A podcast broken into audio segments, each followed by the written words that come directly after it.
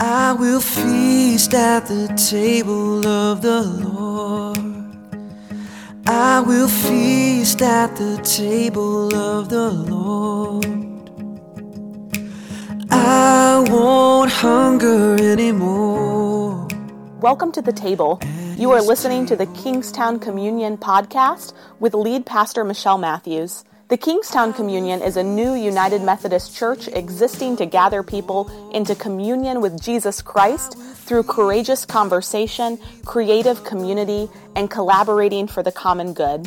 For more information about upcoming events and opportunities to serve, visit our Facebook page, facebook.com forward slash Kingstown Communion. We're glad that you're listening along with us. If you live close by, we hope you'll join us for worship in person. And if you ever feel so inclined to help us by giving financially, you can do so on our website, kingstowncommunion.net.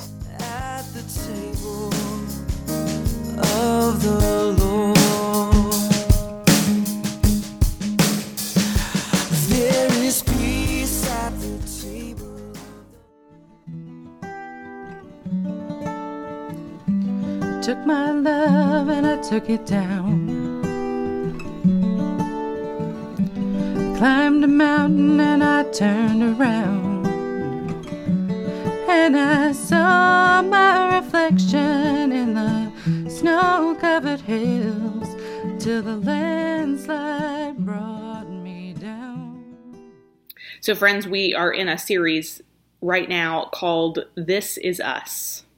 And we're, we're putting to work this, this tool called the Enneagram, putting it to work in our lives.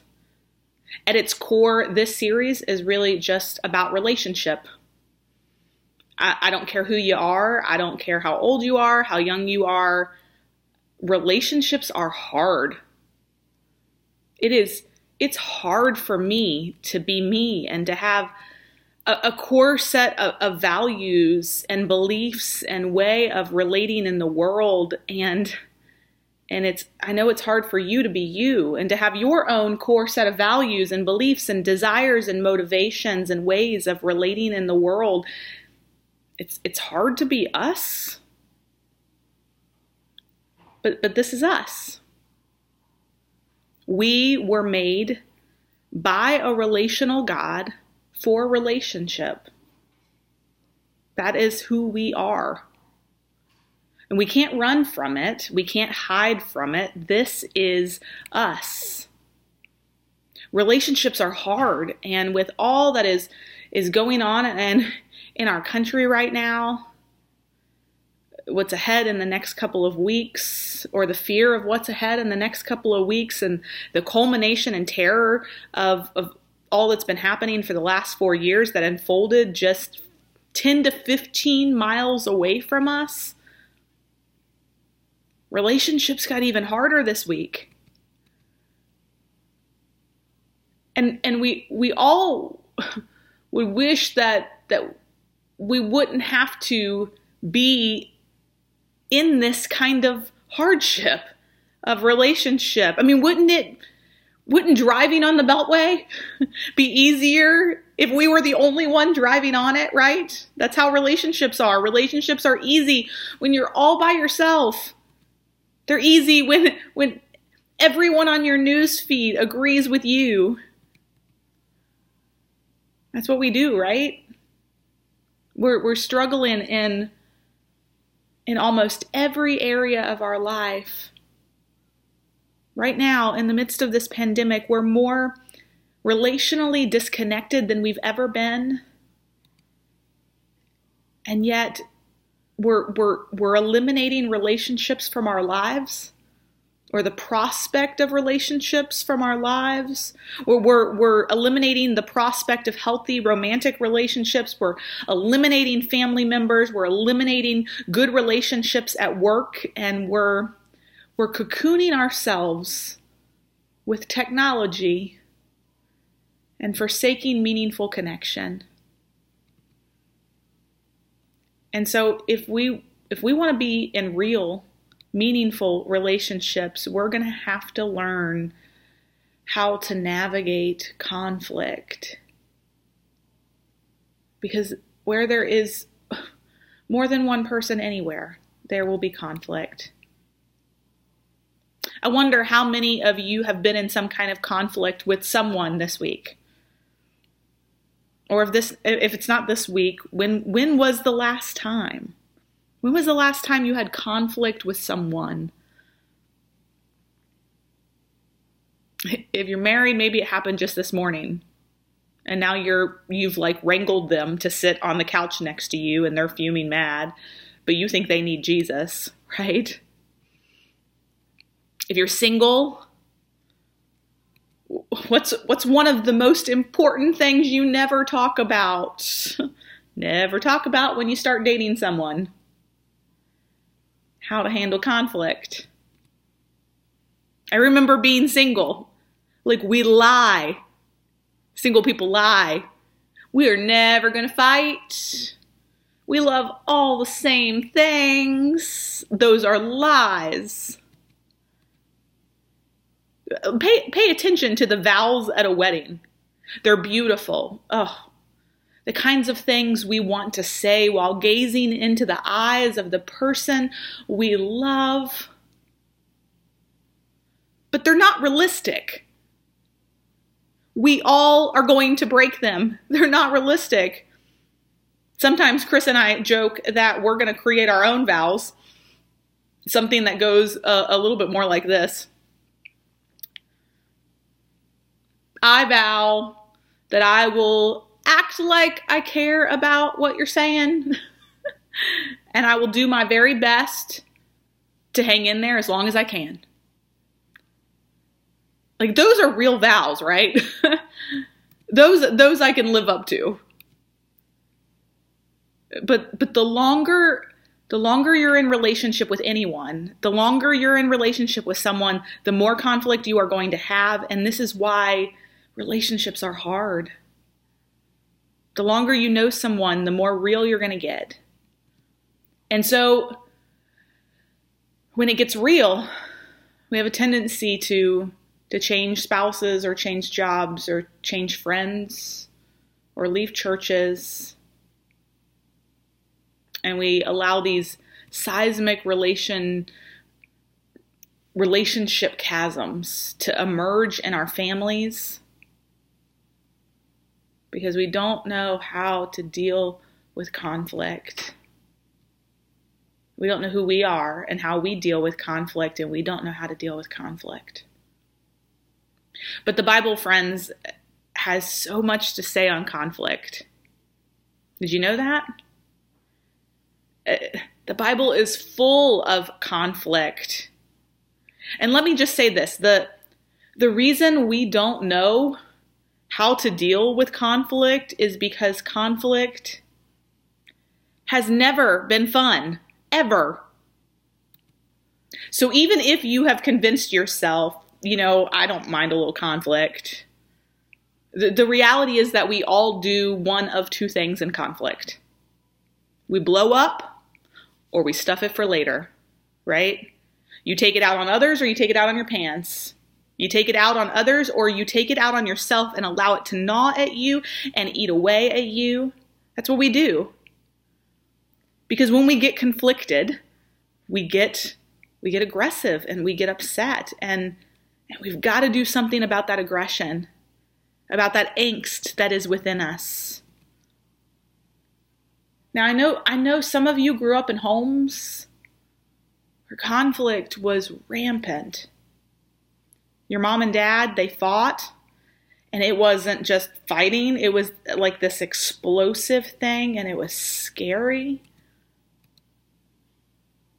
And some of you grew up in homes where they acted like nothing ever went wrong. And then one day, out of the blue, they get divorced and everyone's super confused by it. Like, what happened? You never fought. And so it doesn't matter where you are today, which history of conflict you were raised in. Conflict is is not fun. We're lying if we say that we think it is. And and the Bible has a lot to say on it. The Bible warns us about conflict. Did you know that? in the wisdom literature of the Old Testament, uh, Lady Wisdom, or or some call this speaker actually Sophia, God's spirit, long before the spirit descended in Acts.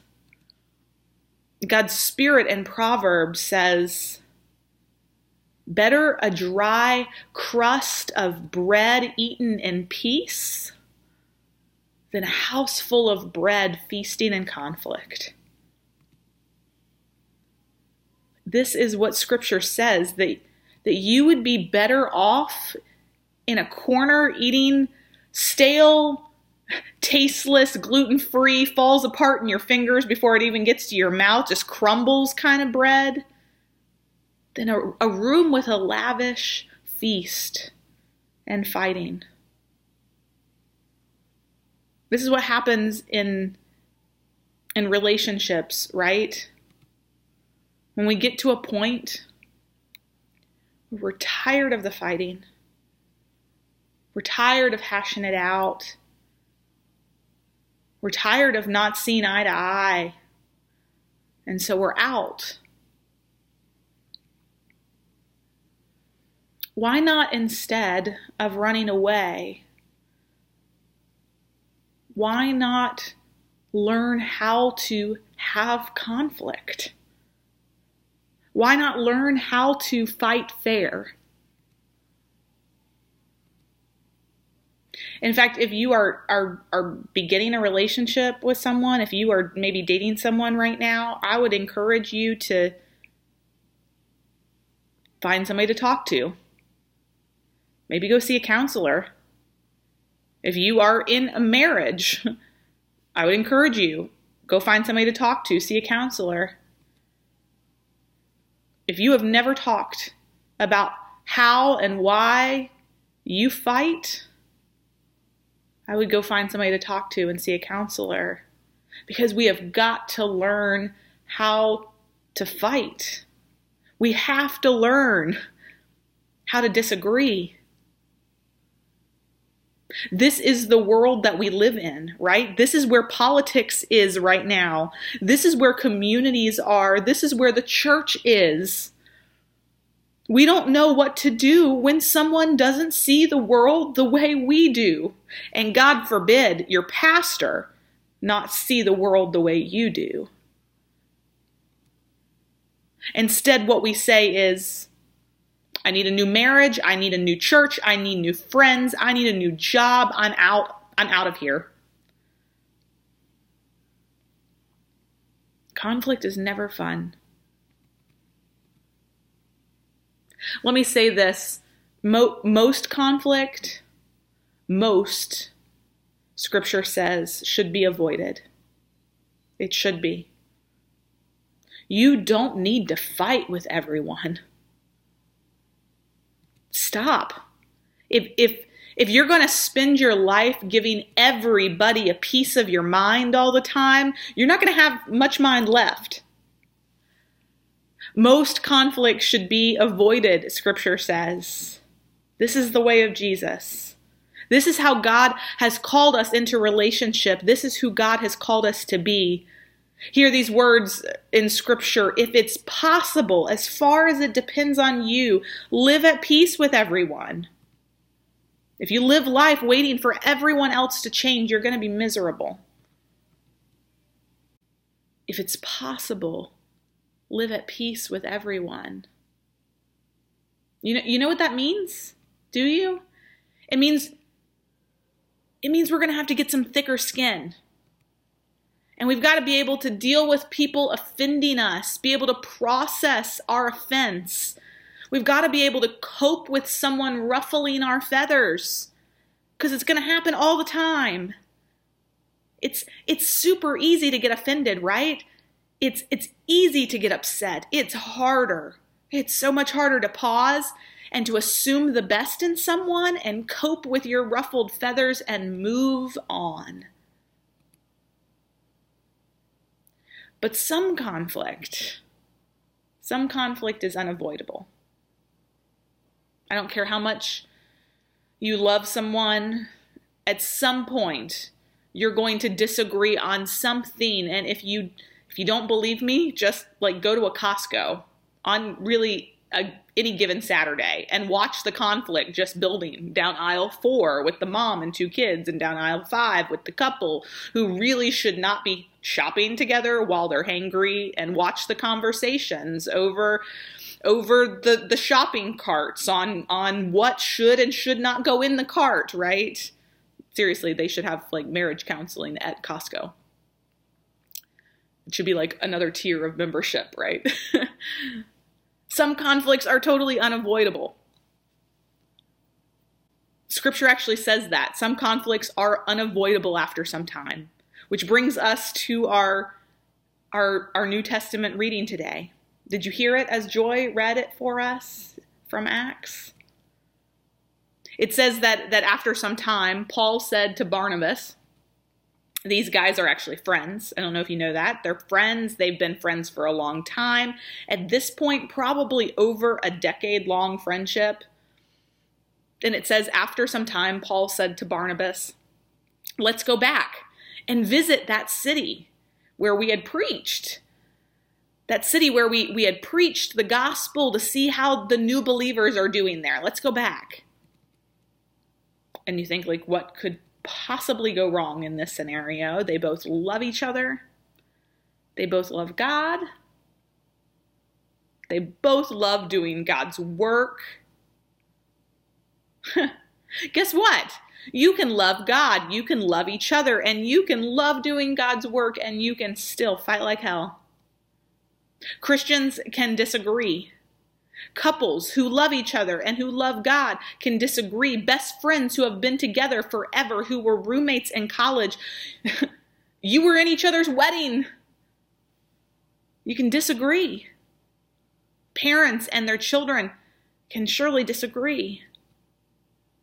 Some conflict is unavoidable. And so Paul says, let's go back to the city where we preached. And Paul and Barnabas agreed on this.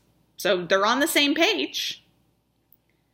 But but but Barnabas he wanted to take John John Mark. Did you read that? I'm going to take John Mark along. Now you're probably thinking I don't know who John Mark is. But if if you've ever read the Gospels, Matthew, Mark, Luke, and John, Mark, whose name is actually John Mark, that's him. He wrote the Gospel of Mark. And so you do know him. John Mark he's this younger guy, and Barnabas wants to take him along on this journey back to the cities where they preach the gospel. And it says Paul completely disagreed. In fact, it he disagreed so strongly. It says that they they had an argument about it. Paul disagreed since John Mark had had deserted them in Pamphylia and had not continued with them in their work. You know what Paul says? Paul says, Little Mark, he is a flake. he bailed on us. He bailed on us right when we needed him. Like, we cannot count on Mark. We can't count on him. And it says that their disagreement, this disagreement, this argument between Paul and Barnabas was so sharp that in the end they, they had to part ways. Like, did you know this about the Bible? Did you know this was in the Bible? This is it's one of those stories in the early church that that Luke, the writer of Acts, insisted on including. Like why? It's one of it's one of the ways we know that the Bible is is true and offers us truth, right? It's real. Because if if the Bible wanted us to just believe a, a, list of lies, why the heck would they put stuff like this in it? Three of the most important characters in all of the New Testament, the ancient apostles, to whom we trace back this long history of apostolic succession are fighting and losing their minds, losing their cool, and allowing their offenses to fracture the early church. The writers like Luke and, and John Mark and Paul, who recorded the early history of Christian faith, they recorded wrong things too. They, they recorded relationship that was not healthy too. So that so that we might believe that which is right and good and perfect and true. They wanted us to know, hey, sometimes I I don't practice what I preach. Sometimes I do the wrong thing. Sometimes sometimes I take offense. Sometimes I don't cope with my ruffled feathers the way I should and I forsake the call that call from God as much as it is possible live at peace with your neighbor. And this is when I, I turn from speaking from the point of view of John Mark and Paul and Barnabas, and, and I speak from the very heart of who I am. Sometimes I don't live up to my sermons. Sometimes what I preach on Sunday is, is the very thing that I need to hear. And in fact, I would I would say that the the sign of an authentic sermon is that it is it's not just what the congregation needs to hear, it's what the pastor needs to hear. The apostle Paul doesn't live up in this moment to what he taught us to do, but thank God, thank God, we're not taught to worship Paul. We worship Jesus. There's there is only one who ever gets it right, friends. It says their disagreement was so sharp that they separated. About 4 years ago now, Chris and I had an argument that we just we just couldn't shake. I wonder if you've ever had like one one of those kind of fights where you're like, I just don't know how we're going to fix this. The person you love is in their camp and you're in your camp and you're like, I just don't know how we're going to ever resolve this. It's broken. And we, I was pretty hopeless and Chris was pretty hopeless because like he he kept saying, "Michelle, I just can't do this anymore." And and so I started to go to counseling. I needed to figure out what the heck was wrong with me and what the heck was wrong with him and what the heck was wrong with us. And it was it was in that experience where I was introduced to this tool called the Enneagram that really helps you to see yourself and each other in this whole new way. I began to have these epiphanies. Oh, oh, we're different. Oh, we see things differently. Oh, we don't process things the same way. And we're not supposed to. Oh, oh, we have different values and different families and different personalities. Ah. And, and in conflict, I, I get a little excited. Chris is always asking me to turn it down, turn down the volume, to tone it down a bit. I'm like, have you met me? I'm a fairly passionate person. And, and it was in this moment in our relationship, the Enneagram helped us deal with and cope with our conflict. And it, it was explained to us hey, you, you perceive the world in, in one of three ways through your instinct, through your heart, or through, or through your head. Through the gut, the heart, or the head. And so let's let's talk today about the Enneagram and and and and about conflict. Okay? In conflict, the the, the gut triad, that's the the eight, the nine, and the one, they they don't think about it. They don't feel it, they just do it. The gut triad, they they process conflict instinctually. They they don't think about it, they just do it. They just react. And and and the 8s, the 9s and the 1s, they want justice. They want justice, and in the name of justice, they may kill you people in the gut triad are unaware of their emotional struggle with anger. A person in the gut triad could could yell at you, "I'm not angry. You're ridiculous." They're completely unaware of their anger and how it affects and impacts the rest of us. When a person from the instinctual triad is, is fighting, we all want out. Like, that chick's crazy.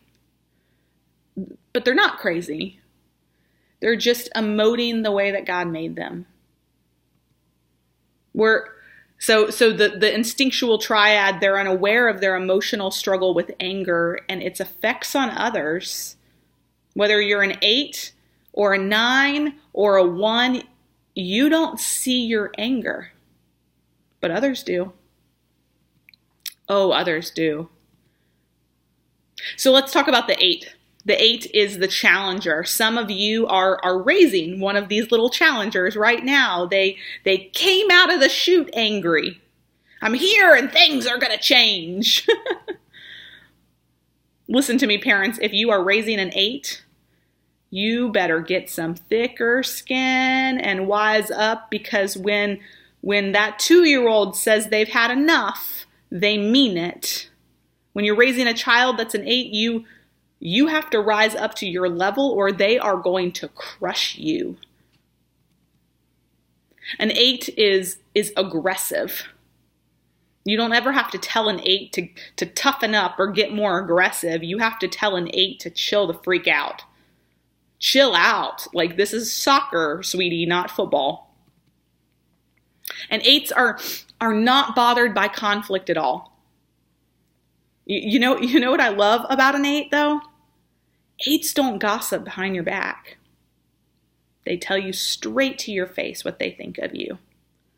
All the other numbers go talk behind your back. All of them. All other all the other 8 numbers.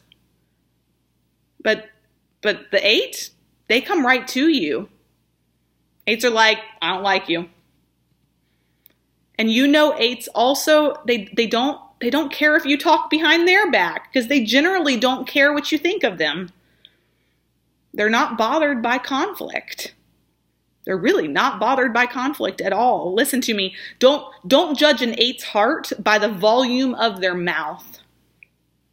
Listen to me. Don't don't judge an eight's heart by the volume of their mouth. You know. You know when an eight walks in the room. If if you're married to an eight or caring for a parent who is an eight or raising a little eight in your household, you're going to have to learn how to stand your ground with them because because that's what they need. If your little eight says, I'm not going to bed, you, you poke them right in the middle of their chest and you say, Yes, you are. You let them know that you are stronger.